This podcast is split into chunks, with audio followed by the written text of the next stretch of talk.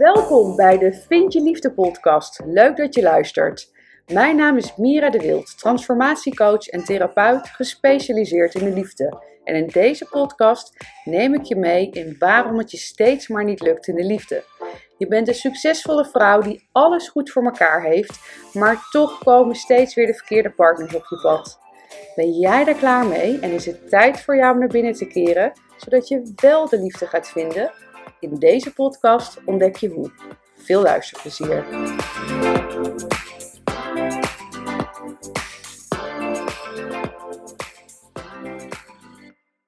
Welkom bij weer een nieuwe podcast.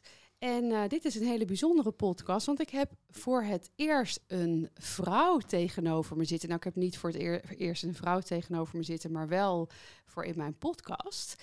En dat is Marlijn van Ast. Marlijn is uh, auteur van het boek Eén is te veel, duizend nooit genoeg. En dat boek gaat over verslaving, verbinding en herstel. Dus uh, Marlijn is auteur en verslavingscounselor. En we gaan het vandaag hebben over de verslaving waar zij zelf heeft ingezeten. En dat is namelijk liefdesverslaving. Nou Marlijn, allereerst welkom in mijn podcast. Heel fijn dat je er bent. Dankjewel, leuk om er te zijn. Ja, ja. en voor we helemaal diep in gaan duiken uh, op de liefdesverslaving, is het voor de luisteraars wel leuk om even te horen wie je bent, wat je doet, hoe oud je bent en, uh, en wat je wilt delen. Ja, uh, nou Marlijn dus, 42 jaar, bijna 43 deze zomer. Um, nou, je vertelde over mijn boek. Um, ik ben inmiddels bijna, nou laten we zeggen, twee maanden, eh, twee, sorry, twee jaar en drie maanden clean van uh, alcohol uh, en drugs. En, en ook eigenlijk herstellende van liefdesverslaving dus. Gefeliciteerd, uh, sowieso. Dankjewel, ja. Still going strong. En um, ik woon in Amsterdam, alleen, single en... Ik ben uh, afgestudeerd inmiddels voor um, addiction counselor opleiding. En daar komen nog een aantal modules achter, achteraan, allemaal in, op, het, op het thema verslaving en herstel. En ik ben ook bezig om een praktijk op te zetten samen met de psycholoog waarover ik schrijf in het boek. Zij was mijn psycholoog en inmiddels hebben we besloten om samen te gaan werken. En oh. zij is gespecialiseerd in trauma en um, nou ja, traumaverwerking vooral en EMDR. En zij is uh, psycholoog. Dus ja, uh, hoop te doen. Ja, ja dus deze zomer moet alles een beetje bij elkaar gaan komen. Ja. Bijzonder, ja, dat, is, uh, dat blijf ik bijzonder vinden. Daar kom ik zelf natuurlijk ook vandaan. Dat wanneer jij zelf ergens doorheen bent gegaan, dan is het toch zo mooi om daar anderen mee te mogen helpen. Um, ja, ik zit even te denken. Ga, ga ik jou vragen? Goh, vertel eens wat over jouw leven. Maar dat is wel een hele, hele open vraag. Ik denk dat we er uiteindelijk gewoon wel uh, uh, toe komen. Um, want eigenlijk jouw leven staat ook in je boek ja. omschreven. Wat, wat is voor jou eigenlijk de reden geweest om een boek hierover te gaan schrijven? Nou, eigenlijk heel simpel. Ik was in, uh, ik, zoals we dat noemen, we herstellen van een verslaving. Dus ik, ben, ik heb gekozen voor herstel in plaats van de actieve verslaving, zoals ik dat noem. Dus um, ik ging in behandeling. Uh, en ik wilde alles verorberen wat er was. Dus alles lezen, alles leren. En ik uh, meer, meer, meer. Hè? I'm, mm -hmm. I'm an addict. en ik ging vooral boeken zoeken over dit thema. Maar ik kwam vooral heel veel cowboy- en indianenverhalen tegen in boeken. Ook wel stukjes herstel. Vaak aan het eind van het boek. Van, en toen ging ik in behandeling. En uh, nu gaat het heel goed met mij. Maar ik wilde vooral lezen, wat gebeurt er nu ik alles achter me laat? Alle schepen mm -hmm. letterlijk achter me verbrand. En dat kon ik eigenlijk niet vinden. En ik was bezig met een dagboek. Toen dacht ik, weet je wat, ik schrijf gewoon door. En uh, wellicht kan ik er een boek van maken. Want als ik hem zoek, zoeken misschien wel meer mensen hem. Ja, mooi. Nou, dus heb ik heel specifiek eigenlijk... Ja, wat voor zover ik het heb kunnen vinden, het eerste boek wat eigenlijk alleen maar gaat vanaf de dag dat ik in herstel ging. Ja. Dus het begint op dag min 1, mijn laatste dag gebruiken. Alcohol, drugs, toxische relaties. Ik zat, uh, ik zat overal in, roken. Ik heb het allemaal achter me gelaten uiteindelijk. Maar dat, uh, daar begint het. En dat ik dan de volgende dag echt met alles in één keer stop. Wauw. Dus de cold turkey periode beschrijf ik ook. Ja. ja. Ja, we hebben van tevoren, we hebben elkaar een tijd geleden gesproken. En toen hebben we ook afgesproken met elkaar dat ik juist niet je boek zou lezen, zodat ik echt open dit, eh, dit gesprek in zou gaan. Ja. Dus ik heb hem nu wel voor me liggen en ik eh, kijk er wel echt naar uit om hem te gaan, eh, gaan lezen. Ehm, nou, je vertelt eigenlijk al verslaving aan drugs, alcohol en liefdesverslaving. Ehm, daar hebben wij het ook al over gehad. Liefdesverslaving is sowieso iets waar nog niet heel veel over bekend is. Verslaving vinden we allemaal sowieso een beetje een eh, vervelend woord. Mhm. Maar heeft dit dan verband met elkaar? Als je dan zegt liefdesverslaving, alcoholverslaving, drugsverslaving. Wat hebben die drie met elkaar te maken? Of juist helemaal niet? Nou, ze, bij, bij iedereen is het anders. Maar en ik, ik, laat ik zeggen, wat ik vandaag allemaal deel, is mijn eigen mening. Het is niet Mhm. op wetenschap gebaseerd. Hè? Dus, dus als je het niet met me eens bent, dat kan. Eh, dit is uit mijn eigen ervaring en de me- vele vrouwen die ik er ook over heb gesproken, eh, hoe zij daarin zitten. Maar voor mij begon het met liefdeverslaving. Oké. En bij mij eindigde het in de, in de drugs Oké, uiteindelijk. nou dan hebben we meteen een, een een goede Ja. eh, opbouw. Laten we beginnen met de liefdesverslaving. Want Ja. als jij terugkijkt naar jouw liefdesleven en kijk, op het moment is het vaak moeilijk om dingen te zien, maar achteraf kun je het heel duidelijk zien, vooral als Ja. je er zo in, eh, in verdiept hebt. Hoe begon het? Nou, ik denk toen ik een heel klein meisje was.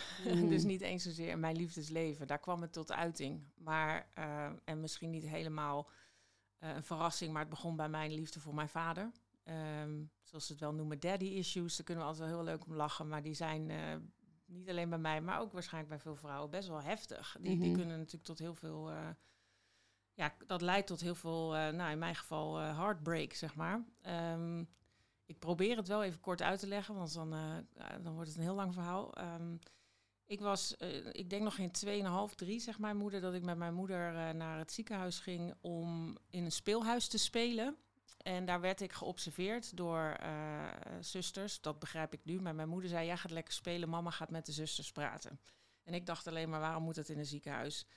En op een gegeven moment toen hing ik op de kop aan een hek en ik vroeg van mama, of ik riep haar, mama, mama, kijk dan. En ze keek niet. Ze was in gesprek, waarschijnlijk met eh orthopedagogen of hoe heet het, pedagogisch whatever. Eh, en ze keek niet en ik riep nog een keer, ze keek niet. Ik ging op de kop hangen en ik was natuurlijk hartstikke jong. Ik hing op mijn beentjes aan zo'n rek. En, eh en daar en there and then, zeg maar, besloot ik van... oké, mijn moeder kijkt niet, ik ben niet belangrijk. Eh, het zal allemaal aan mij liggen. We zijn hier natuurlijk voor mij, want ik ben hier in het ziekenhuis. Dus ik had heel jong besloten, ik vertrouw mijn moeder niet. Ehm, terwijl ze dat natuurlijk met mannenmacht uiteindelijk allemaal uit heeft willen leggen van het ging om mij. Ik kon niet met jou omgaan, want ik had zelf mijn issues. Maar als kind had ik dat niet door. En eh, ik ben naar maatschappelijk werkers gestuurd eh, met, va- met het gezin, met mijn vader en mijn moeder, nou van alles wat.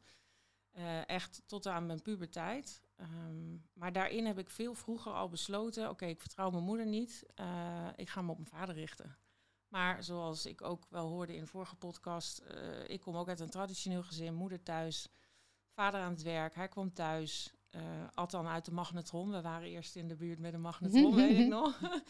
En, eh, en dan bracht hij eh, soms mij naar bed. Maar als ik mazzel had, dan, eh, dan bracht hij me naar bed. Maar anders lag hij soms nog wel op het voeteinde een verhaaltje voor te lezen. En dan viel hij in slaap in zijn pak. Hij had er een hogere functie in het bedrijf. En, eh, en dan liep ik naar beneden naar mijn moeder. Ik kan niet slapen, papa snurkt. Oh, maar ja. ik wilde hem eigenlijk niet weg. Ik wilde dat hij de hele nacht aan mijn voeteinde bleef liggen. Dus eh, nu achteraf kan ik zien, ik, door de week was ik gewoon een soort van aan het wachten totdat het in het weekend was dat mijn vader weer kwam. En, eh, en dan kon ik weer ademhalen. Ja. Hij was mijn grote liefde. En ik, en ik was gek van hem. En ik hield altijd zijn hand vast en niet die van mijn moeder. Dus het, het was vrij obvious. Eh, maar mijn vader was emotioneel eigenlijk niet beschikbaar. Die heeft geleerd jong, van jongens af aan mensen van wie ik hou gaan weg of overlijden. Dus die, ja, die kon er niet zo goed mee omgaan. Mm. En wat ik van als meisje verwachtte van mijn verzorgende ouder was dat dus mijn vader in dit geval voor de verzorging koos. Maar dat doet hij natuurlijk niet. Nee. Dus ik, eh, ik viel tussen het wal in het schip. En ik heb van jongs af aan besloten, ik moet heel hard werken voor de liefde van een man. Ja. En zo is het ja, geschieden. ja, nou ik vind het wel. Kijk, mooi is in dit soort dingen nooit de juiste bewoording. Ja. Maar je omschrijft, je omschrijft wel hoe het, hoe het gaat, inderdaad. Dat ehm, dat patronen waar we op latere leeftijd in terechtkomen eigenlijk altijd te relateren zijn, uitzonderingen daar gelaten, Ja. en aan die jeugd, hè? Wat, je, wat je hebt ervaren, wat je hebt besloten. Ja. En dat kan in hele kleine dingen zijn, waarbij ik ook altijd zeg, klein is het nooit, want Nee. voor jou als kind was het niet klein, Nee. was het heel groot. Ja. En heb je daar op dat moment, op dat klimrek, gewoon een heel belangrijk, groot besluit genomen, wat Ja. en gewoon heel, eh, heel groot effect op, je, op de rest van je leven hebt Ja. gehad. Ik ga het wel zelf doen. Ja, Dat was eigenlijk het besluit. ja, ja. Eh, En, en vervolgens, ik moet vechten voor de liefde. En dan vervolgens hem eigenlijk ook nog niet echt krijgen. Nee, en, en, en terwijl ik de eerste zal zijn die zal zeggen, ik kom uit een hele liefdevolle jeugd. Mijn ouders hebben mij nooit mishandeld of iets dan ook. Het was echt heel veel liefde, er was heel veel zorg, er was ook genoeg geld, weet je wel. Mhm. Dus ik, ik heb echt een hele liefdevolle jeugd ervaren. Maar het gekke is dat ik me altijd heel erg alleen heb gevoeld en Mhm. eenzaam en vooral onbegrepen. Ja, Want het bleek uiteraard achteraf, eh, ik was zo druk kind, daarom liep mijn moeder al vroeg met mij onder de arm naar hulpverleners. Ik had ADHD, was hoogsensitief. Vroeger kenden ze niet overprikkeling. nee. En vroeger snapten ze niet dat meisjes ook ADHD hadden. En, en, en, en hechtingsproblemen, nee hoor, want uw kind is toch niet geadopteerd, weet je wel. ja. Dan kwamen ze met mij als vijf jaar in zo'n groepje terecht, zei mijn moeder. En dan zei ze, u moet de baby op de borst dragen, want als ze geadopteerd zijn moet je hè, hechting. Ja. maar mijn kind is al vijf of zo. Hè? Dus ja, en, en toen kwam ze op een gegeven moment, dat staat ook in mijn boek, bij een eh, kinderarts terecht. En die zei, toen ging ik, ik had drie machtsmiddelen. Heeft een kind niet slapen, niet eten of niet poepen. Ik ging dus niet poepen. Leuk detail. dus ja, ze moest op een gegeven moment naar de dokter. En die zei, eh, als deze meid tiener wordt, dan wens ik je echt heel veel sterkte. Oké. Dan ga je het nog heel, heel zwaar mee krijgen. Dus hij zag dat ik alles, alleen, ik was alleen maar met macht bezig Ja, ja. hoe kan ik krijgen wat ik wil? Eh, want ik had geen andere middelen dan die drie dingen. Nee. Dus ik was ook heel slim. Ja, Nog ja, steeds. ja, ja uit- uiteraard, uiteraard. Maar, Maar daarmee, heel manipulatief. ik, dat wou ik net Ja. zeggen, ja, slim Ja. In, de, in de zin van manipulatief, eh, Ja. wat ja, ergens Wat ik ook... nooit bewust die keuze heb gemaakt. Ik kan me niet Nee. herinneren dat ik Nee. dacht, nou ik ga op een dag niet meer naar de wc of zo. Nee, Nee, joh. nee, Maar ja, je bent dus zo, tot zoveel, of je, ik was tot zoveel in staat om liefde te willen krijgen. Ja. Liefde en vooral bevestiging, je bent oké. ja. En dan, eh, word, ik niet. dan word je tiener en dan ehm, ja, beginnen alle hormonen op te spelen. Dan krijg je interesse in jongens, Ja. jongens in jou. Ja, Hoe, Ja, op de basisschool had ik al eh één jongen die zat in de klas als de populairste van de bovenbouw, zeg maar, of zo. Mhm. Hè, van, eh, ja, die, die moest dan mijn vriendje worden en dat werd hij wel. Dus ik kreeg hem wel. Ja. Maar ja, dat was totaal niet, nou ja, weet ik veel. Het stelde natuurlijk niet zoveel voor, maar al om rondjes om zijn huis fietsen in de hoop dat hij me zag. Weet je wel. Echt, echt enorm beschikbaar zijn. En eh, ja, en vanaf dat ik op de... ehm, ik werd op dansles vroeger ook heel verliefd. Twee jaar lang achter een jongen aangelopen. En die heeft me ongeveer van zich af moeten duwen om te zeggen... ik wil echt niet verkering met je, weet je wel. Ja, als ik het nu optel, denk ik, oh, schaamteloos. Maar ja, voor mij was dat echt de ja, zuurstof. Ja, ja. Echt zuurstof. En, en eh, geen grens ho- hoor Ja. ik hier een beetje uit. Ja, gewoon niet van, hé, maar zo ver ga je toch niet meer, want je houdt toch de eer aan jezelf, Ja. eer aan jezelf. Hoezo? Die, Liefde is, is, is belangrijk, Ja. bevestiging. die heb je dan eigenlijk ook niet, hè? Ja, dat, dat, ook dat zeg je niet zo makkelijk eh, over jezelf. Nee. Dat is ook eh, wat ik vaak zeg over zelfliefde. Of dat vrouwen dat heel erg beredeneren vanuit hun hoofd. Van ja, tuurlijk hou ik van mezelf. Tuurlijk vind ik het zelf. Ja. eh, ben, ik, ben ik het helemaal waard. Maar Maar kijk eens naar de daden. Wat, Precies. wat doe je? Hoe, Ja. hoe uitzicht dat in acties, hoor ik je al vaker vertellen hoor. Dat dan vind ik altijd wel mooi dat ik denk, oh ja, maar had jij niet die relatie met die getrouwde man? En eh, ja. was je niet bij hem gebleven terwijl je eigenlijk zei dat je weg wilde? Hoezo zelfliefde? ja, Ja, dan, ja. ja. nou ja, dat is zeker. En als kind en als puber ook niet wist ik, maar god, wat zelfliefde was. Nee. Wat, En, eh, ja. Hoe ging, nou ja, ik, wou- ik wou zeggen, wa- waar ging het mis? Ik weet niet of je het zo eigenlijk kan zeggen, maar Nou, wat Eh. ik dan, hoe ik vaak verwoord, zeker als je het over verslaving hebt, wanneer werd het leven eigenlijk echt onhanteerbaar voor mij? Zo, dat is zo vaak de vraag waar- waarop je merkt, dit is niet meer gezond. Dat je Mhm. zelf doorhebt eigenlijk, hmm, ik, dit kost me meer dan wat het me opbrengt. Nou, Mhm. dat was het al heel snel, maar dat, dat, nou, kennelijk ook weer niet. Maar inderdaad, mijn studententijd, one-night stands, veel. Eh, veel eh, hopen dat als ze ochtends naast me wakker worden, werden, dat ze dan niet weggingen. ja. Ehm, de kroeg in gaan in mijn eentje, omdat ik wist dat hij daar dan mogelijk zou zijn. En dan zou hij wel met me mee naar huis gaan. Terwijl ik dan zei, ja, mijn vriendinnen, die, eh, ja, die zijn net weg, weet je wel. Echt, Ja. nou ja, je kent het misschien wel. Be- best gedurfd. Ja, ja, dat niet, maar eh, niet in. Ik, ik vind. de verhalen misschien. De ja, nee, ik, ik ben altijd heel erg bang om in mijn eentje ergens heen te gaan. Maar dat is. Ja, nou, dat had ik ook dus ik wel. vind het altijd heel dus dapper nagaan. als Ja. mensen dat doen. Dus het. eh, Nou, vaak wel met elkaar naar de stad. En dan altijd, ja, ja. Nou, dan zei ik gewoon wel, wel thuis. En dan reed ik gewoon een rondje en dan ging ik terug. ah, Bijvoorbeeld. Ja, ja. Dus ik wilde op een gegeven moment ook niet meer laten zien dat ik eigenlijk alles verhoven had. Dat ze Nee. zeiden, eh, loser, eh, hij kijkt niet eens, kom, we gaan naar huis. Ja, Ja, dan ging je dus eigenlijk toch nog proberen. Ook al had je dan niet de aandacht gekregen van. Maar eigenlijk ook weer waar je- wat je net vertelde van die. Ja, gewoon, ik, ik moet het gewoon voor elkaar krijgen. Ja, ik moest scoren, want ook al was het uiteindelijk in mijn ogen zelfs een loser, of, dan, of, of als ze met me mee naar huis gingen, dat ik op een gegeven moment dacht, nou, dat, dat hebben misschien meer vrouwen herkennen dat, dat je er eenmaal naast in bed ligt, dat je denkt, dit voelt helemaal niet goed. Nee, nee.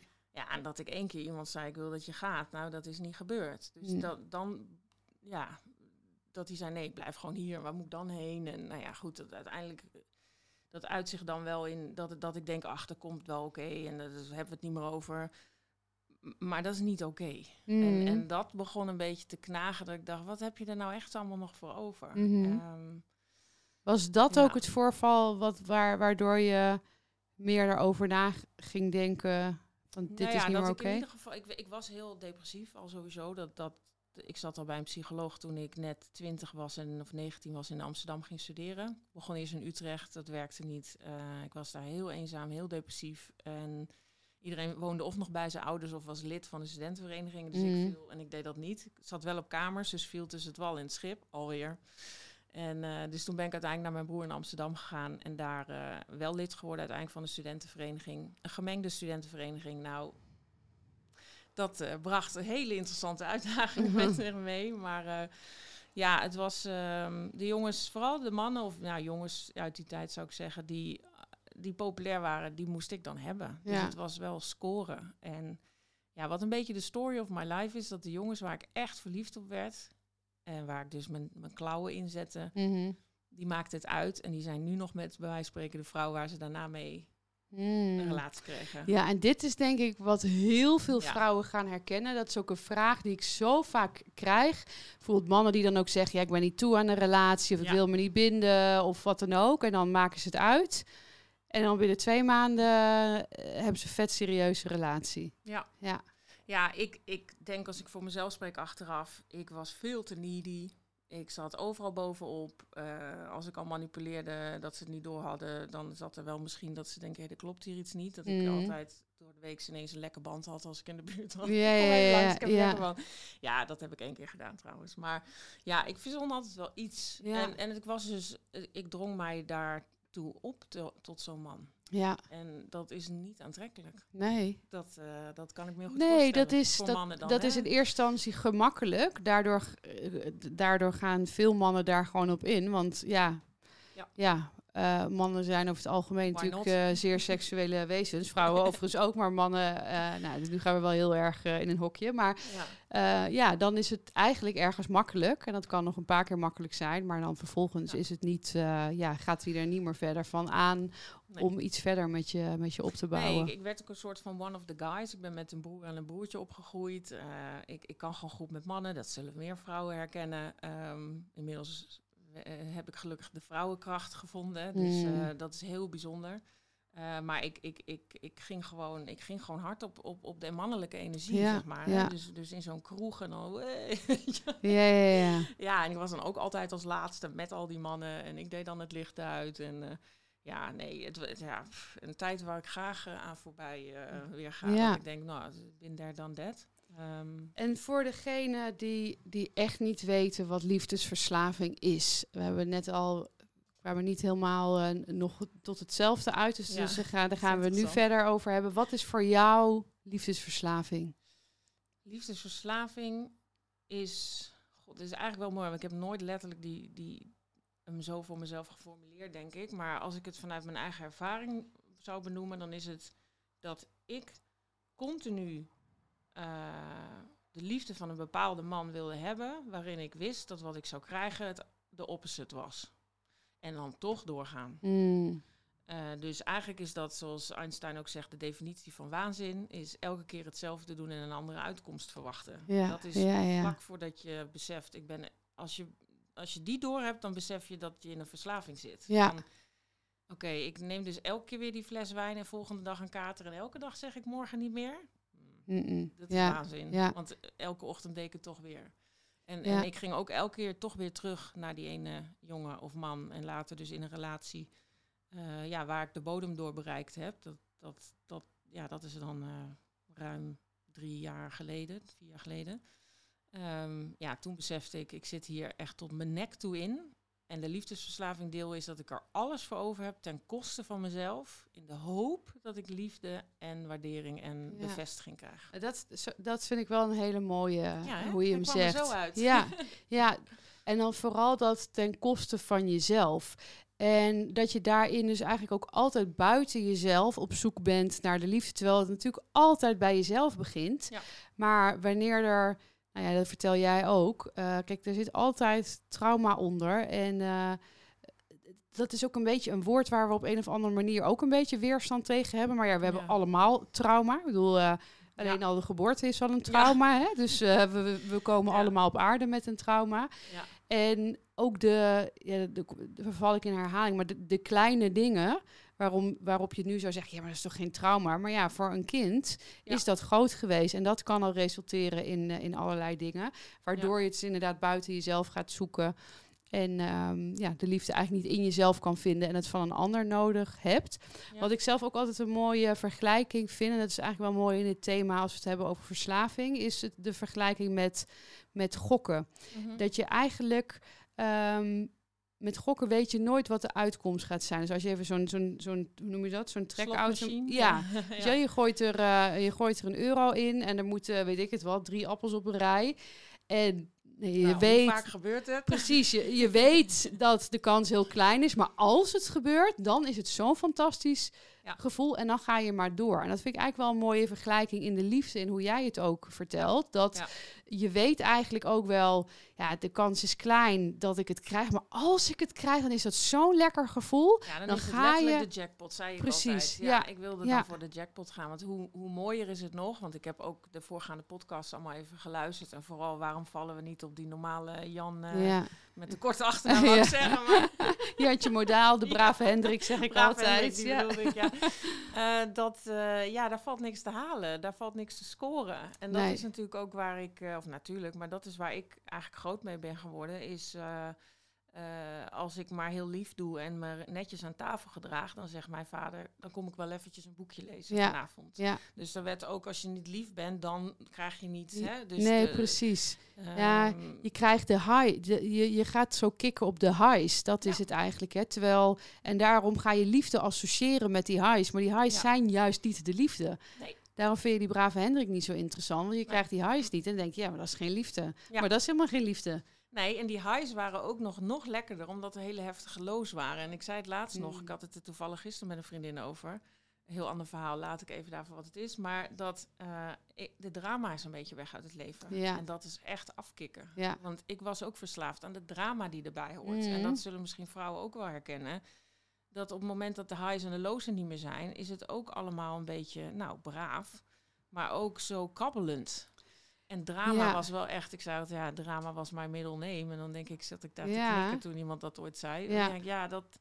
ehm, maar Jezus, wat een verademing. Ja, ja nou ja, ehm, drama kan ervoor zorgen dat je voelt dat je leeft. Jazeker. En, Ja. en dan raak je dus verslaafd aan je drama. Want het geeft Ja. ook weer een kick van, oh ja, ik leef. En, en je zult natuurlijk niet op dat moment denken van, oh, ik ben echt verslaafd aan deze, eh, aan deze diepe dalen. Tuurlijk niet. Nee. Maar onbe- op onbewust niveau is dat wel zo. Ja, Want het ja, geeft je ook... helemaal aan op Ja. die drama-momenten. Ja. Ik was dan echt boef. Jeetje, Ja. ja. dan... eh, Nou ja, en eh, je raakt ergens ook, kun je verslaafd raken aan je eigen slachtoffersrol. Hè? Want het is ergens ook, ehm, ja, weet je, dan ben je gewoon zielig en dan kan je een beetje in je eigen ellende verdriet, of, ja, verdrietig zijn en, en van Ja. alles de schuld geven. Wat dan dus ook tevens een manier is om de verantwoordelijkheid totaal buiten jezelf te leggen en hem niet Ja. meer, want, want eigenlijk als je hem bij jezelf neer gaat leggen, ja, dan moet je ergens doorheen. En dat, is, dat, dat doet pijn. Dan moet je aan de, aan de bak. en Dan moet je aan de bak.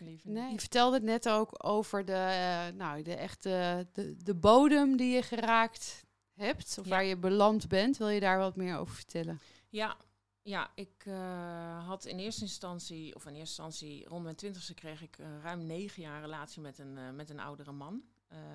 Oudere man. Hij was 25 jaar ouder. Toen ik 25 was, was hij 50. En dat heeft wel acht of negen jaar geduurd. We woonden samen. hij had twee volwassen, bijna, nee, pubers, puberkinderen. Ehm, dat heeft acht jaar geduurd, of negen jaar geduurd. En we gingen uit elkaar. En direct kwam ik weer in een nieuwe relatie terecht met een, eh, met een andere jongen. Dat duurde ook drie jaar, anderhalf jaar daarvan samengewoond. En toen kwam ik daaruit en toen dacht ik, ik ga even niet meer voor een relatie. En ik was eh, al bekend in, of bekend, maar ehm, in de BDSM-scene, zeg maar. Het dominante man, onderdanige vrouw. Ehm, bondage, discipline, sadomasochisme, bla bla bla. Nou, dat staat ergens voor BDSM. En ze noemen het de Fifty Shades of Grey. Dan gaan Ja, er ja. mensen wel Oké. eh, iets, een lampje branden. Dat was al een beetje een manier voor mij om ooit spanning te zoeken met het, in het contact met mannen. Ehm, dat begon ik weer een beetje op te zoeken, omdat ik dacht, weet je, ik wil gewoon een leuke eh, soort scharrelrelatie met ehm, fijne, intieme, eh seksachtig contact, maar wel ook met iemand waarbij ik me wel volledig vertrouwd voel en Mhm. veilig. Maar ik hoef niet eh huisje, boompje, beestje. Nou, ik kwam in contact met Ron en, ehm, en Ron en ik eh, hebben elkaar bij mij thuis direct op onze eerste date ontmoet, want hij bepaalde hoe de ontmoeting gaat. Nou, dat is in dit geval hij dominant, ik volg. Mhm. Nou, dat was heel mysterieus. Hij was, stond voor mijn deur, een grote man. Nou ja, ik vond hem heel knap, breed, sterk. Ehm, nou, ik was helemaal onder de indruk van hem. Mhm. En hij heeft geen woord gezegd in de uur dat we bij elkaar waren, maar zijn blik zei elke keer voldoende. En ik, ja, er is heel weinig informatie gedeeld, maar we waren heel erg chemisch op elkaar eh, afgestemd of zo. Dus ik was gewoon eigenlijk meteen al verliefd op die man. Die moest ik hebben. Eh, hij zei tegen mij: Geef mij niet je hart, want ik kan jou de mijne niet geven. Nou, andere woorden voor: Ik ben bezet. Mhm. Dat had ik meteen door en ik dacht, prima, want ik wou toch geen relatie. Ja. Nou, ik weet nog dat een vriendin tegen mij zei, ja, als je dat vaak genoeg zegt, dan ga ik misschien nog een keer geloven. Ja, ja, ja. En toen dacht ik, nee, echt niet. En nou ja, ik werd gewoon verliefd op hem. En drie weken later zat hij bij mij op de bank. En toen zei hij, eh, ik ben ook hartstikke verliefd op jou geworden. Ik kan dit ook eigenlijk al niet meer stoppen. En eh, nou, zo hebben wij een relatie gestart in de vorm van... ehm, hij, als hij kon, contact kon maken, was meestal een avond als zijn vriendin in bed lag. Eh, vanaf een uur of tien dan gingen wij eh, op, op het internet chatten, zeg maar, of op een app. En, en als hij af en toe vrij kon nemen van zijn werk of zo, dan kwam hij bij mij. De langste Mhm. tijd dat we bij elkaar zijn geweest is 24 uur. Het was gebaseerd op, ehm, ja, het was natuurlijk een soort eh, kinky relatie met ehm, spanning, avontuur, eh, maar wel, hij had wel die grote beschermende armen, dat als het erop aankwam, dan was ik, voelde ik me wel heel fijn bij hem. Mhm. En hij zei altijd tegen mij, ooit zullen we samen zijn. Nou, misschien een bekende uitspraak. Nou ja, dat, dat is dat. eh, ja, wanneer de zelfliefde laag is, dan heb je alleen maar zo- één zo'n zin nodig om eh, erin eh, vast te blijven bijten. Hè? Ja, Mhm. ja. Ja, dus dat, ehm, daar hield ik maar vast. Oeh. Hm. En op een dag ehm, weet ik nog dat er, dat er, er was een ongelukje gebeurd. En ik moest dus eigenlijk de morning after pill gaan halen. En toen weet ik nog dat ik hem op een gegeven moment appte. Want bellen konden we niet. Dat deden we niet. Mocht niet, laat ik het zo zeggen. En dat ik hem appte en zei, ik weet niet of ik die pil eigenlijk wel wil nemen. Mhm. En dat hij toen in een paar woorden tegen me zei... Als wij later bij elkaar komen, of als wij ooit bij elkaar zijn, dan zal ik je elke dag eh, zorgen dat jij zwanger kan worden. Hè? Dan, Mhm. Ja, in zijn woorden was het, dan neuk ik je elke dag. Sorry ja, voor ja. de taal. ja, ja. Eh, maar nu nog niet. Dit is niet het moment. En toen dacht ik, oké. En zo ging ik weer door. En ehm, Eh, Ging je hiermee dan eigenlijk ook over je grens? Want eigenlijk Ja. wilde je zelf dus die pil niet nemen. nou, ik was wel bezig met wil ik niet graag kinderen. Niet toch graag, want ik heb het altijd geroepen. Nu wil ik het later niet. Mhm. zei niet wat ik later wilde, maar nu wilde ik het later niet. En ehm, dat zei ik ongeveer elke dag even om te checken of dat nog zo was. En op een Mhm. dag was dat niet meer zo. En toen was ik denk ik 32 en gingen de hormonen hun werk doen. Eh, en toen ben ik ook dus mijn relatie met, eh, met die vriend eh, van negen jaar heb ik beëindigd. Omdat Mm. ik wilde uitzoeken of ik het wilde. Want hij wilde of kon ook geen kinderen meer krijgen. Ehm, dus ja, ik, ik besefte eigenlijk, ik ga op hem wachten. En ik weet nog zo goed dat ik dacht, na drie maanden, ik weet nog dat ik tegen vriendin zei, over drie maanden, als we dan nog bij elkaar zijn, dan geef ik het ultimatum.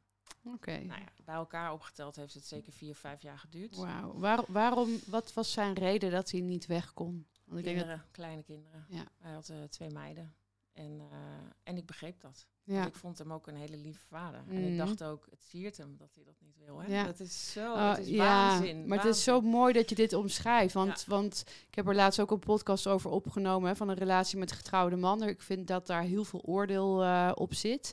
Eh, vooral naar de vrouw toe. Ja. Terwijl, eh, ik bedoel, waar, ja, weet je, eh, waar er twee in zitten, hebben twee hun aandeel. En ik denk, ik vind dat Ja. vaak het aandeel van die man even weggelaten wordt. Want ehm, ja, dit zijn wel allemaal de, de verhalen. En ze trekken wel allemaal de vrouwen aan die dus die, die weinig zelfliefde hebben. En daar dus ja, daarin trappen, om het zo maar te zeggen. En daar maken Ja. ze natuurlijk heel getig gebruik van ook. Ja, en dan ook vertellen, nee, maar de intieme relatie met mijn vriendin is al voorbij. Ja, precies. En we, we zijn nog bij elkaar omdat de kinderen nog... eh, we willen niet dat de kinderen in een gescheiden gezin Ja, opgroeien. Dus ja. mij een verhaal vertellen wat ik nooit kan controleren. Nee, en wat vaak helemaal niet waar blijkt te Nee, zijn, hè? Nee, nee, nee, ik zou het er graag eh, nog eens vragen, maar... eh, Ja, nou ja, ja. Kijk, Als ze luistert, zal ze weten.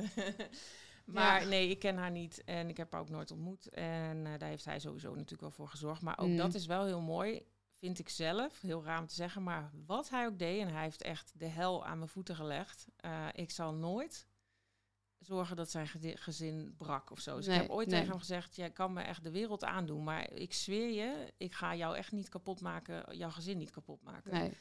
Eh, maar ik heb op het punt gestaan. En dat, moet, dat betekent hoe ver hij is gegaan. Maar ja, waar het op neerkwam uiteindelijk, kwam, is dat ik mijn... ehm, hij was heel jaloers, heel bezitterig. Eh, ik kon natuurlijk niet verliefd worden op een ander, want we hadden besloten alleen met elkaar te zijn. Want hij was Mhm. namelijk ook niet met zijn vrouw als het om seksueel contact Ja, ja. ging. Dus dat kon ik dan ook niet met anderen. Eh, soms maakte ik het uit, dan had ik iemand ontmoet en dan kwam ik weer bij hem terug. En dat ging aan en af en aan en af. Verschrikkelijk. En, eh, en elke keer kreeg ik echt een soort van straf als ik weer terugkwam van, eh, ja, je had ook gewoon niet weg moeten gaan. Hmm. En En wat Eh, straf, waar moet ik dan aan nou, denken? nou ja, dan, dan kon hij me gewoon een paar dagen negeren. Hmm. Of ehm, hij kon ook fysiek wel zijn. Dan gaf hij me gewoon een pak slaag, letterlijk, zeg maar. Mhm. Niet, in, niet op het lichaam, zeg maar, Mhm. maar eh, ja, een soort van billenkoek of zo. Ja, het is echt bizar eh, waar, waar hij toen in staat was. En dat ik dat ook accepteerde als iets... Dat dat de dynamiek is in, in de slaapkamer, bij wijze van. Mhm. Allah, dat is ieder voor zich. Maar dat het op een gegeven moment verplaatste het zich daarbuiten. Dus het werd niet meer... ehm, ik ben jou, jij bent mijn bezit op een vorm van... ehm, een spelletje Hmm. kinky spelletje, laat, het, laat ik het eh, verkleinen. Eh, maar werd het echt, hij, ik dacht op een gegeven moment, hij denkt echt dat ik zijn bezit ben. Ja. En ehm, toen maakte ik het uit. Eh, op mijn werk ging hij mij enorm stoken. Ehm, dat heb ik serieus genomen in de zin van dat ik af en toe opnam. Voor het eerst in zijn leven ging hij bellen. Mijn baas had op een gegeven moment helemaal geen zin meer in. Mijn contract werd letterlijk niet verlengd. Omdat ik eigenlijk mijn privéleven naar mijn werk bracht. En dan had ik nog niet eens verteld hoe vaak ik van mijn werk wegging, omdat hij eindelijk een keer kon afspreken. En dan ging ik dus ehm, spijbelen. Ja, ja. Dus terecht dat ze dat contract beëindigden. Maar ik dacht op dat moment, oké, de wereld ligt aan mijn voeten, wat ga ik doen? Ik wil gaan reizen. En toen zei hij, heb je geld? En ik zei, nee, maar ik verzin wel een list. En toen zei hij, ik heb misschien wel een idee. En toen zei hij, wat vind je ervan om eh B-dates te gaan doen? Dus escort, dame. Ik heb al een, eh, een vriendin die dat doet. En eh, onze regeling is 50-50. En ook omdat het een soort eh, ja, kick is voor haar, dat ze weet dat ze het voor mij doet. Wil jij dat ook? En weet je wat het gekke is? Omdat hij over haar praatte, dat zij het voor hem deed en hij vol trots over haar sprak, heb ik geen seconde nagedacht. En toen zei ik, ja, dat wil ik ook. En daarmee bedoelde ik niet, ja, ik wil het werk. Mhm. Ja, ik wil ook dat jij zo over mij praat. ja, ja. Ik wil ook dat je trots op me bent. Maar zei hij daarmee eigenlijk dat hij nog een affaire had dan? Ja, en ik kende haar wel. Ze was een soort gezamenlijke vriendin, een soort ex-meisje van hem, zeg Mhm. maar, ex-vriendinnetje. Maar op dat moment werd het mij duidelijk dat zij dus iets bekokstoofd hadden waarin, Mhm. waarmee ze geld konden verdienen. Mm. En hij maakte daar gebruik van haar en zij van hem, andersom. Ik stelde geen vragen, want ik wist eigenlijk, ik heb helemaal geen recht. Dus dit, dit zegt al wat, hoe meer ik er nu ook vertel, dan denk ik, oh, waanzin. Mhm. Maar ja, ik, ik dacht gewoon, dit is wie hij is, dus dat Mhm. neem ik erbij. Want ik wil gewoon hem. En hoe zat het dan? Want je vertelde net ook dat hij heel jaloers was. Maar hij wilde eigenlijk niet dat je met... En in één keer kwam dit dan. Hoe... Nou, daar ging wel wat aan vooraf, want we hebben ook een aantal keer met z'n drieën afgesproken. En dat was dan ook een intiem eh, contact. En dus ik, ik ken haar een klein beetje.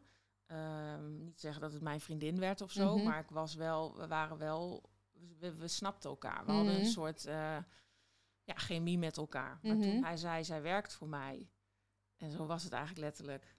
Ja, dat. eh, toen dacht ik, ja, maar dat wil ik ook. Mhm. Ja. Maar ik bedoel eigenlijk meer dat als hij jaloers was... Jullie hadden de afspraak dat je geen seksueel contact met de Ja. ander... en in één keer biedt hij jou dan aan. Hoe, Ja, nee, ja, goede vraag. Ja, hè, hè, maar dan is hij in controle. Want hij Ja. verdient er, en hij verdiende er geld mee. Ik kan je nu vertellen, ik heb nooit zijn intenties geweten. Ik weet niet of dit vanaf het begin af aan de bedoeling was. Mhm. Of hij dit bedacht heeft onderweg.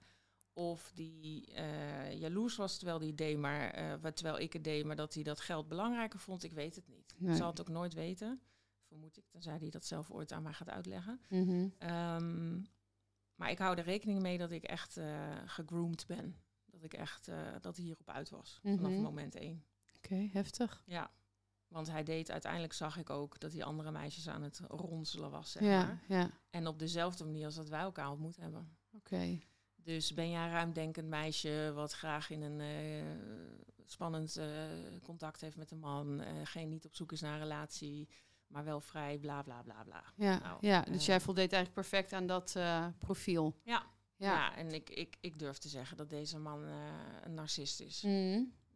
Ik, ik, ik, ja, of in ieder geval narcistische neigingen. Ik Ja. weet het niet. Het is in ieder geval, ja, nou ja, om, om nog even daar te blijven waar we waren. Ik ben dat gaan doen. Ik vond het zelf heel spannend om te doen. Ik vond het avontuurlijk, want zo ben ik dan ook wel weer. Ik wilde het ook wel eens weten, hoe is het om seks te hebben met een man voor geld? Mhm. En dat was heel plat, eh, maar het was een hele bijzondere, wel een bijzondere eerste date. Het was wel met mannen, dominante mannen, die niet een leuk, mooie, intelligente vrouw konden vinden Mhm. op dat vlak. Dus die leggen er grof geld voor neer. Nou, ik ben er, eh, als ik het nog bewaard had, was ik rijk. Mm. maar ik ging er mijn rekeningen natuurlijk van betalen, want ik had geen werk. Ehm, ik zat niet in een uitkering of iets, dus ik, eh, ik ging daar gewoon mijn leven mee leiden. En voor het weet geef je veel meer uit dan je normaal doet. En wordt dat ook het nieuwe normaal. Mhm. Ehm, elke drie weken naar de nagelstudio, de pedicure, de massage, de privé. eh, nou ja, en ik moest Ja. alles geheim houden. Ik had een dubbelleven. Ja. Dus als ik cash in mijn portemonnee had, dan was het snel, oh ja, eh, nou, ik heb iets verkocht op Marktplaats, weet je wel. Dus Mhm. ik moest er ook nog heel erg voor gaan liegen naar mijn omgeving. Ehm, maar ja, ik heb het nooit met tegenzin gedaan.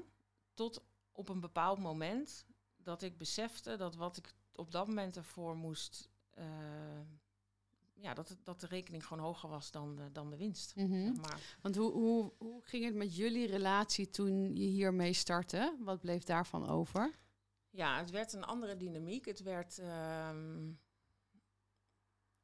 ja, g- hoe zeg je, gri- grilliger? Grimmiger? Mhm. Nee, hoe was het ook weer? Ja. Grimmig, ja, grillig, grimmig. ja. ehm, het werd eh, af en toe dat... We hadden veel ruzie over geld. Want ik dacht op een gegeven moment, soms kwam ik dan... Ja, maar hallo, wat doe jij er eigenlijk aan? Mhm. Je rijdt me niet eens. Je bent niet eens om de hoek. Als ik je nodig heb, dan zou je niet eens in kunnen grijpen.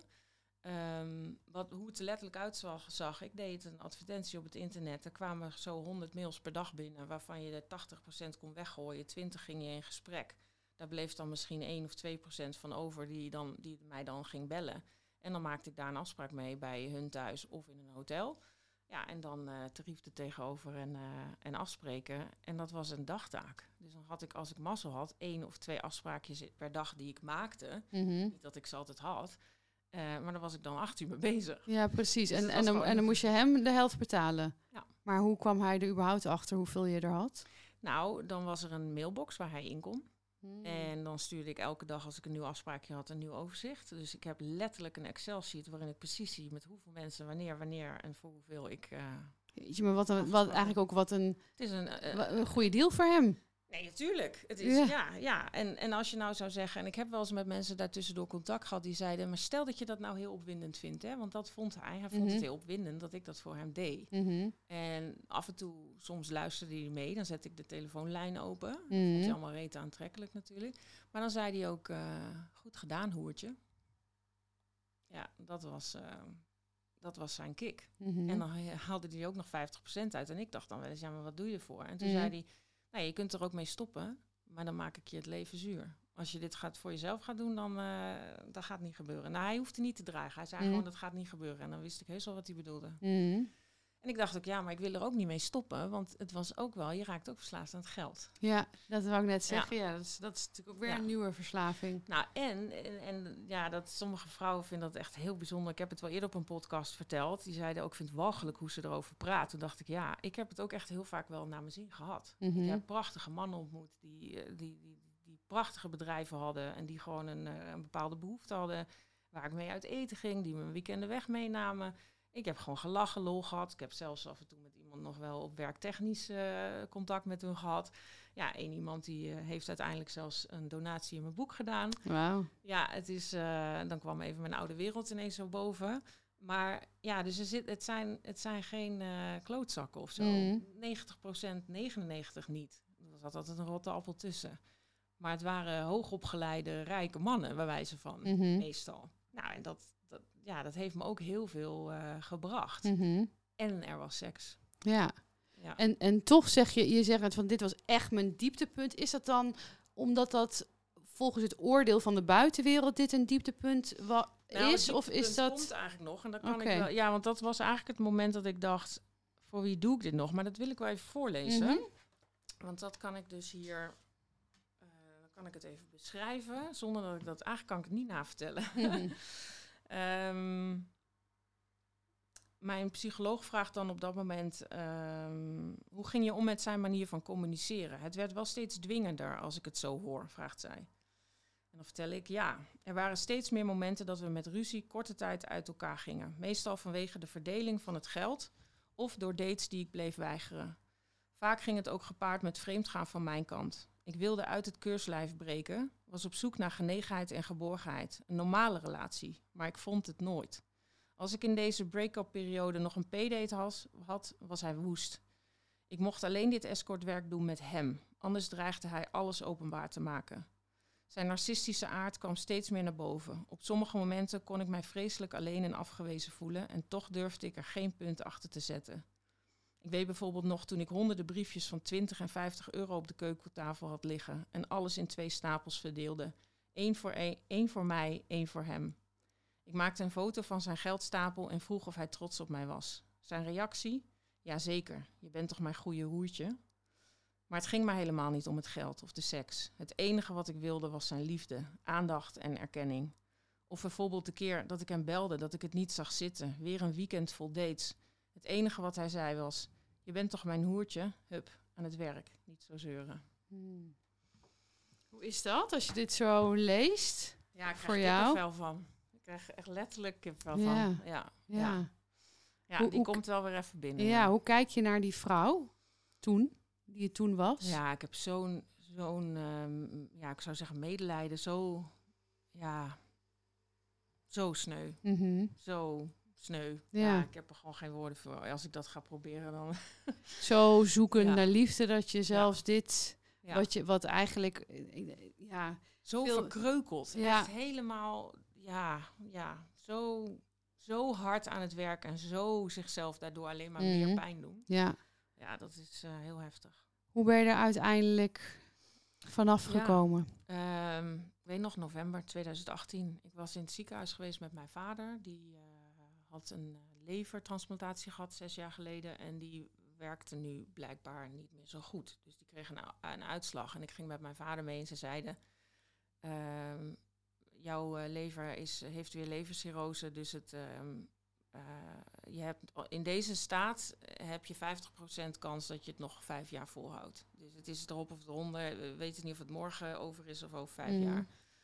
Ehm, dus ik was wel, ik wist, ik ging mijn vader verliezen in, binnen een aantal jaar. En hij was al een ziek geweest en uh, gedoe. En ik weet nog dat ik toen in een hotelkamer zat. Want soms in de weekenden zat ik ook in een hotel met een aantal afspraken. Dan deed ik ontvangst, zoals we dat noemden. Ja, en dan uh, zat ik daar op het bed en hij kwam langs. Ik weet nog op het, op het uh, voeteneinde. En ik, en ik moest heel hard huilen. En ik zei, ja, dit is echt heel heftig. Want ik, ja, ik ga mijn vader verliezen. En hij zat naast mij op, de, het voeteinde. En op een gegeven moment ging die, liet hij zich achterover vallen. En toen keek ik naar hem en, en ik, achter, achter me en ik, en ik zei, waarom doe je niks? Je zegt niks, er gebeurt niks. En toen trok hij mij nog wel naar zich toe en hield hij mij vast.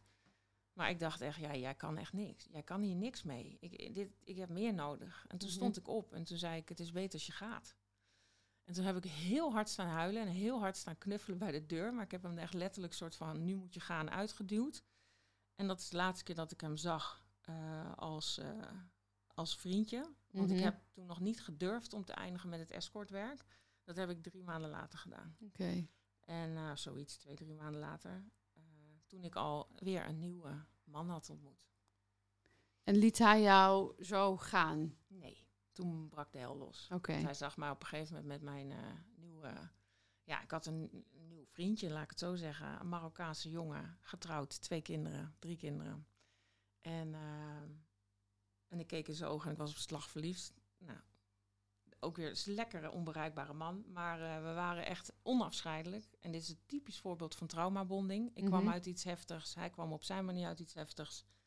En we vonden gewoon veiligheid bij elkaar. En ik weet nog dat kennelijk Ron is langs mijn huis gaan rijden. Woont niet in de buurt, dus was duidelijk op zoek naar mij. Zag ons. En vanaf dat moment is hij mij dag en nacht gaan stalken. Hij dacht namelijk dat ik een nieuwe pooier had gevonden. Oké. Ja. En hij ging dan oprecht mij bellen.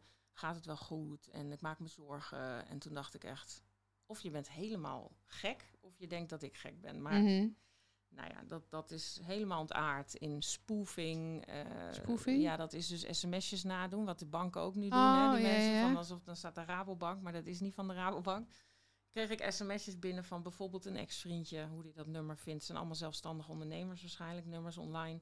Van mijn broer, van mijn broertje, van mijn vader. Alsof ze van hun waren. Ook Mhm. in hun sms'jes, geschiedenis, kwam ineens dat, mail, dat, dat berichtje Wauw. binnen. Eh, met, eh, ik denk dat je echt even met Ron moet gaan praten, want ik heb hier allemaal foto's van hem. Bericht van mijn vader. Dus ik bel hem, ik zeg, of ik stuur zo'n vraagteken. Mijn vader zat in eh, Sicilië of zo. Die zei, je broekzakgesprek? Ik zeg, nou, daar heb ik wel heel goed getypt in mijn broekzak. Ja, ja, ja. Eh, Want zij kende ja. Ron wel? Nee. Oké. Nee, nee, ik heb uiteindelijk niks over hem. Ja, ik heb ooit wel over hem verteld, maar toen het heel lang uit was, een halfjaartje of een paar maanden, weet ik niet lang. Maar toen het weer aanging, heb ik het nooit verteld. Nee. Ik heb op een gegeven moment verteld dat ik gestalkt werd, omdat ik het heel erg vond dat mijn ouders erbij betrokken werden. En eh, mijn vader kwam in het ziekenhuis te liggen. En eh, nou, de- tot het ergste wat hij heeft gedaan, is op het dag dat mijn vader overleed. Binnen Mhm. twee uur kreeg ik een sms van hem. Volgens mij onder mijn vaders naam.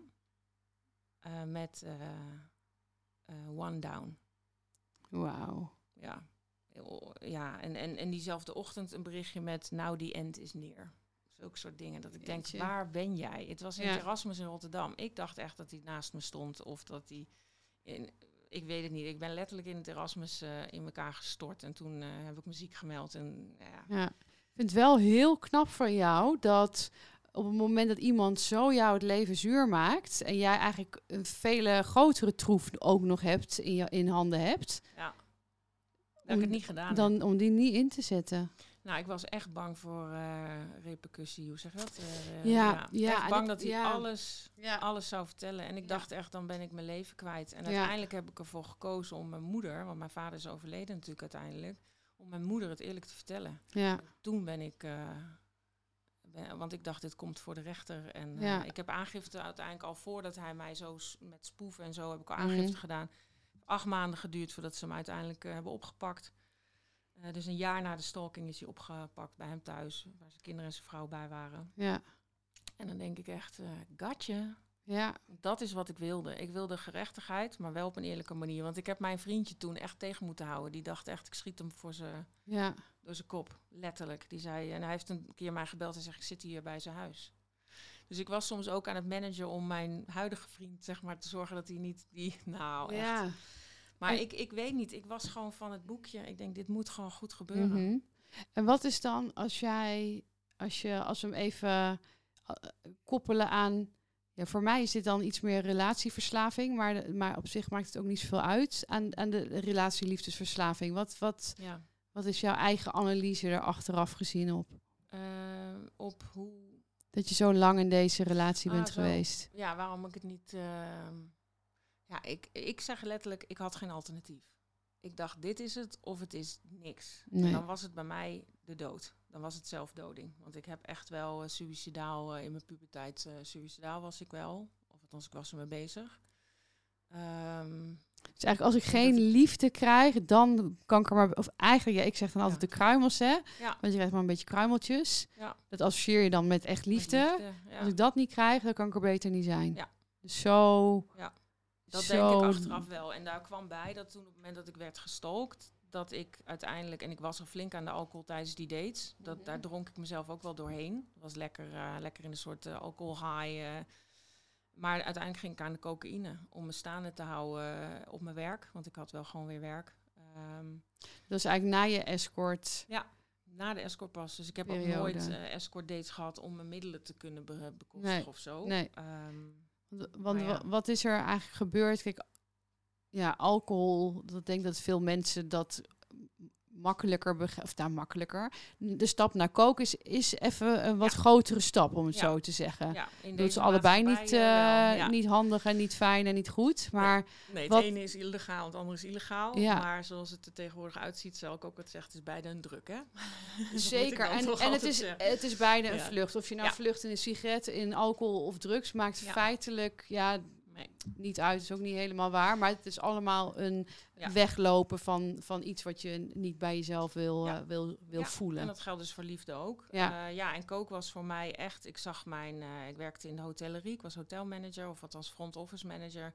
En ik zag eh, na avonddienst allemaal mensen vooruit de keuken, de chefs en zo. Mhm. Allemaal met dat witte poeder in de... En toen dacht ik, weet je wat? Volgens mij hebben die nooit katers. Want daarom kunnen ze ook nog eens doorwerken. Mm.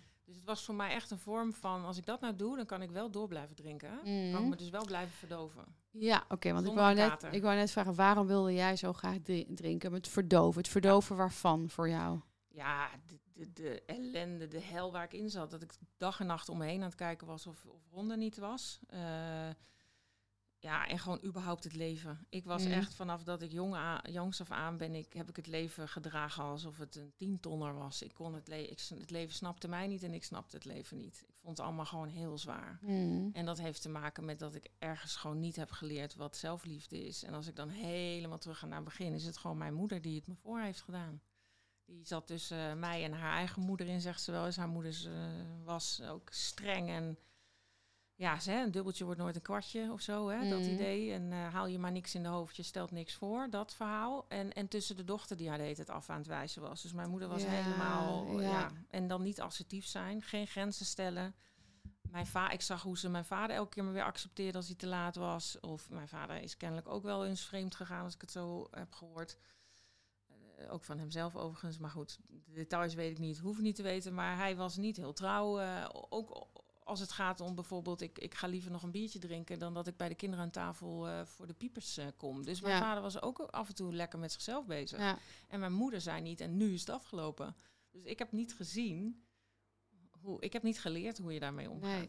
En dan zie je dus, ik vind altijd, eh, kijk, zelfliefde, het is ergens zo'n containerbegrip, hè? Ja. Maar ja, het is, het is de basis van alles. En zo zie je dus ook dat wanneer de zelfliefde er niet is, wat voor een, nou ja, en, en dit is, is, dit is een, een, een, een, nou ja, extreem. Ik weet niet, ik denk dat er heel veel vrouwen zijn met dit soort verhalen. Misschien niet letterlijk in de vorm van escort, maar eh, vast ook wel. Maar wel dat je bepaald gedrag of gaat vertonen of gaat doen wat helemaal niet bij jou hoort. Dat je dat Ja. doet voor de ander. Enorm eh, over je grenzen heen gaat. In wat Ja. voor vorm dan ook. Ja. Om die liefde maar te krijgen. En allemaal terug te leiden aan geen zelfliefde. Ja, want waar begint het? Oh, ik ben zo verliefd. Nee, ik zeg het, zeg het sporten wel af, want dan kan ik hem zien. Ja. Daar, dat is het allereerste begin dat ik ook dacht, als ik nu weer... Ik heb heel even weer gedate. Ik was twee jaar, eh, had ik verkering met mezelf, zoals ik het noem. Mm.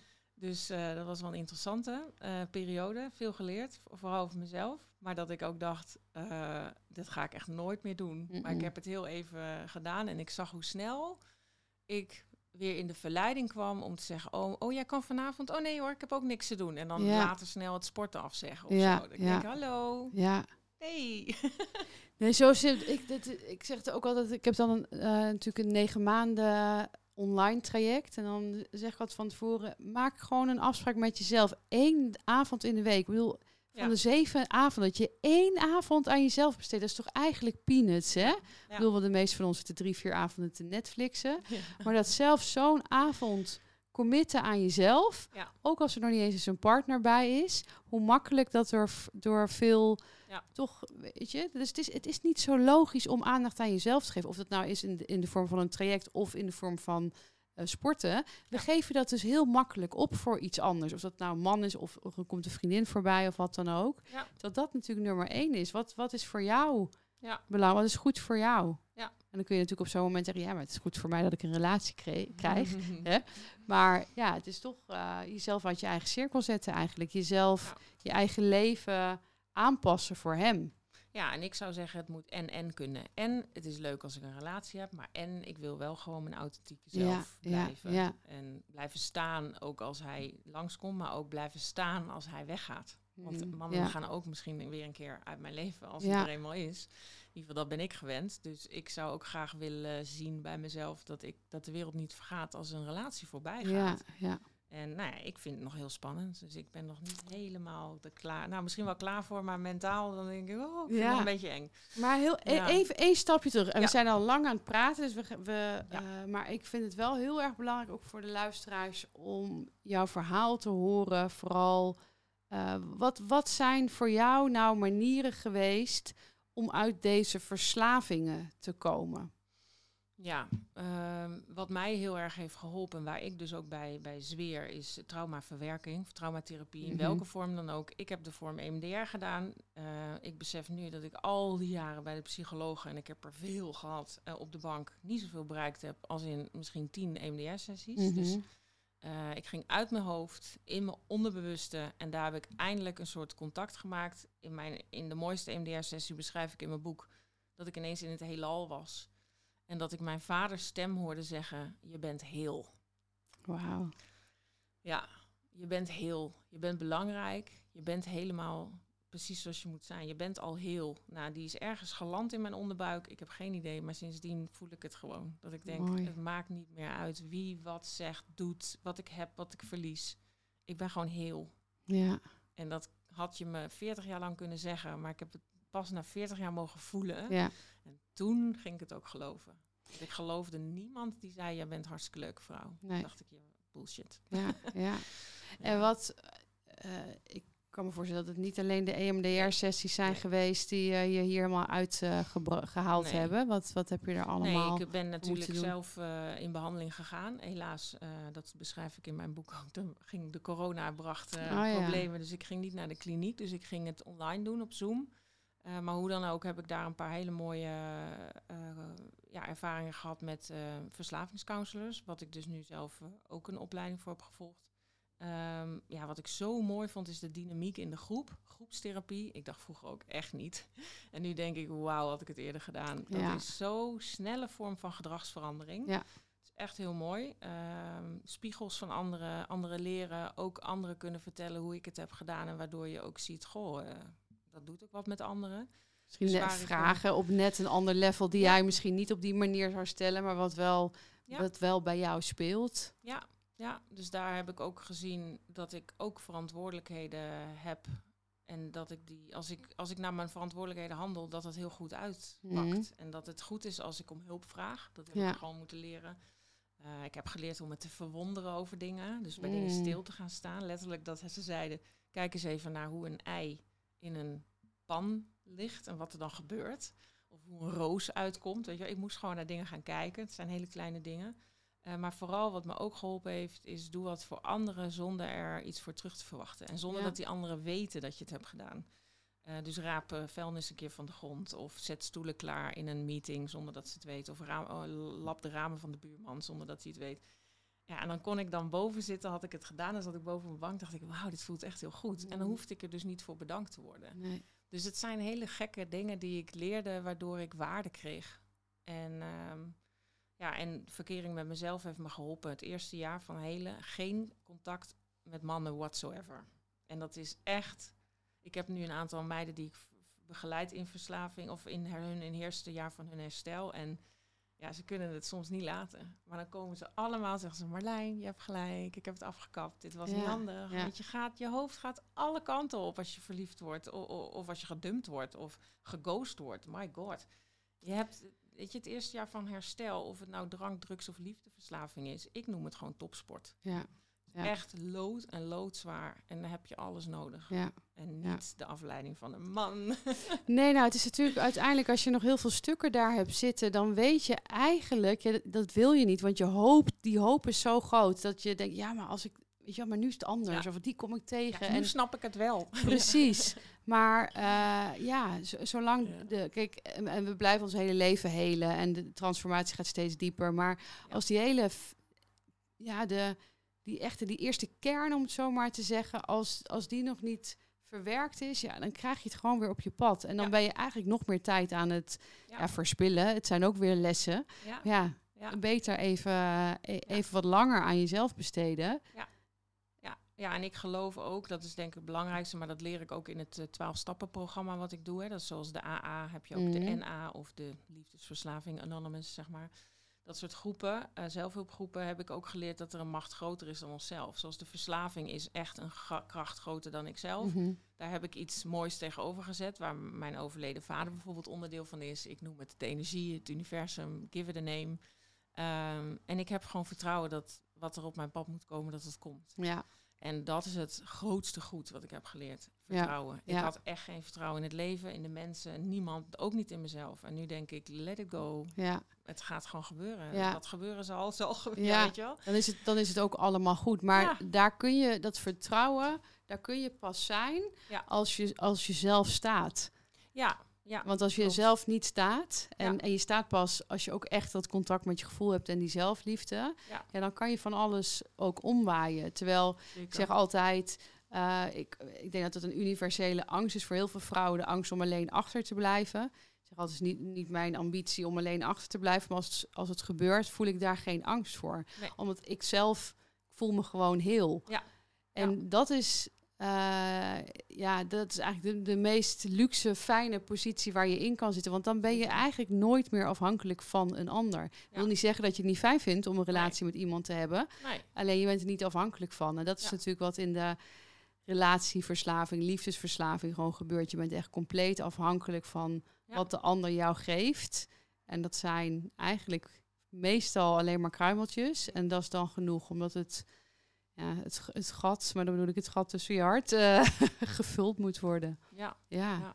Heb jij eh, als afsluiter nog voor een vrouw die nu luistert en die zich heel herke- herkent in jouw verhaal, al dan niet misschien andere, andere voorbeelden, maar heb jij een tip voor haar? Ja, wat ik vaak wel, het is een beetje een, ja, stokpaardje wou ik zeggen, maar ik, ik ergens kwam het woord moed op mijn pad tijdens Mhm. eh, het publiceren van mijn boek. En moeten is, eh, heb ik geleerd, voor mij is de definitie ehm, bang zijn en het toch durven en doen. Mhm. Ehm, en toen heb ik ervan gemaakt, ook jij bent altijd de moed waard. Mhm. Dus heb de moed om op zoek te gaan naar je eigen liefde. Ja, Ja. mooi. Ja. Heel mooi. Nou, en eh, ja, ik, ik, ik kijk naar je boek, want ik, ik wil hem afsluiten en ook even jouw boek nog benoemen. Maar dan komt er toch nog één vraag naar boven. Want de titel van jouw boek is eh eh, één te veel. Eén is- Eén te veel, duizend nooit genoeg. Ben ik toch even benieuwd waar die titel vandaan komt. Ja, dat is een titel uit het eh, programma wat ik volg voor, eh, voor eh, verslaafden. Dus wij geloven in de ziekte van verslaving. Ehm, dat betekent ook dat het niet je schuld is dat je verslaafd bent. Mhm. Eh, dat, dat, dat overkomt je door allerlei factoren. Maar we zijn wel verantwoordelijk voor ons herstel. Dus op het moment dat we er kiezen om abstinent te leven, dan eh, kunnen we er ook absoluut, hebben we allemaal evenveel kans om te herstellen. En in een van de, we lezen dan kaarten vaak voor, voordat we met elkaar een, een meeting hebben. En daar staat op, eh, voor ons is het één is te veel, duizend nooit genoeg. Dus wij, als wij de eerste oppakken, dan hebben we aan duizend nog niet genoeg. Dus die ene is al te veel. Ja. En dat is dus ook, als ik nu één sigaret rook, dan moet ik er nog 30.000 roken. Gadverdamme. Ja, Dus ja, als ik nu één slok wijn of één snuif kook, dan ben ik zoek. ja, En dan, dan vind je mij over een paar dagen onder een brug. ja. Eh, nou ja, dat is een beetje overdreven in mijn geval. Ik, denk dat bij mij er iets anders uit zou zien, maar dan zal ik, dan raap je me op eh, bij de drempel van de kroeg of zo. ja, ja. Ik kan dan niet stoppen. En misschien gaat het de eerste keer en de derde en de vijfde keer nog goed. En misschien over een half jaar nog. Maar uiteindelijk vind je jezelf terug bij de bodem waar je al eerder bent geweest. ja. Dat is, dat is wat de ziekte van verslaving je belooft. Mooi. Ja, dus pak de eerste niet op. Nee. dus wat voor mij ook belangrijk is, bel je ex niet meer, Marlijn. Zeg ik. ik heb nog zo'n ex waarvan ik af en toe denk... Ja, is ook zo'n voorbeeld eigenlijk. Ja. Als je eenmaal aan begint, dan, eh, dan is het einde ook weer zoek. Ja, dus daar geldt deze ook. Eén telefoontje is te veel en duizend is dan op dat moment nooit meer genoeg. Nee. Nee, dat is dan daarin ook dat de liefde, daarin ben je eigenlijk zelf ook een bodemloze put. Hè? Dus wat de ander je ook geeft, is nooit genoeg. Ja. Nu krijg je vaak de kruimeltjes hierin, maar al, weet je, dit, dit ja, Ja, en dat geef was het wel jezelf. zo. Die, die bodemloze put had ik ook. Maar ik ben dus op zoek gegaan naar weerhaakjes. Er Ja. zijn dingen aan blijven hangen en de put is langzaam eh, gedempt. Mooi. Ja, dat is heel mooi. Ja. Nou, dankjewel voor, je, voor het delen van je verhaal. En ja, ik raad iedereen, ook al heb ik het boek nog niet gelezen. ik, ik heb zelf ontzettend veel eh, ja, zin, voelt in deze ook een beetje raar. Maar eh, ja, ik ben, ben heel erg benieuwd naar jouw verhaal. Ik heb er net al wel doorgekeken. De manier waarop je schrijft, zie ik al. Volgens mij lees ik dit boek in eh, twee avonden helemaal uit. Waarschijnlijk, ja. Eh, ik vind het super dapper dat je je verhaal deelt met de buitenwereld om daar andere vrouwen mee te inspireren. In de show notes zal ik een link delen naar het boek van Marlijn en naar haar Instagram-account. Ehm, nou, ik, eh, wij horen heel graag wat je van deze podcast eh, vond. Dus, eh, en herken je je in dit verhaal, stuur ook zeker Marlijn een berichtje. ja, graag. En ehm, nou, wil je dit stuk van de liefde verder aanpakken, dan weet je mij ook te vinden. En nou, voor nu heel erg bedankt voor het luisteren en tot de volgende. Doei doei!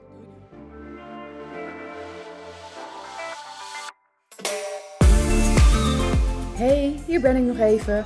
Herken jij je ook in de vrouwen die ik persoonlijk begeleid in hun transformatieproces? Dan heb jij het vast ook supergoed voor elkaar in je leven, maar wil het in de liefde maar niet lukken. Je bent zo langzamerhand wel klaar met de liefdesdrama's en de verkeerde partners die je aan lijkt te blijven trekken. Ik snap dit helemaal. Spreekt het je aan om de liefde, warmte en genegenheid niet langer te zoeken buiten jezelf, maar in jezelf? En wil je succesvol zijn op alle gebieden in je leven, dus ook in de liefde? Wil je dat ik met je meedenk over de stappen die je hiervoor mag gaan zetten? Vraag dan een vrijblijvend gesprek met me aan via www.miradewild.nl/gesprek. Tot snel!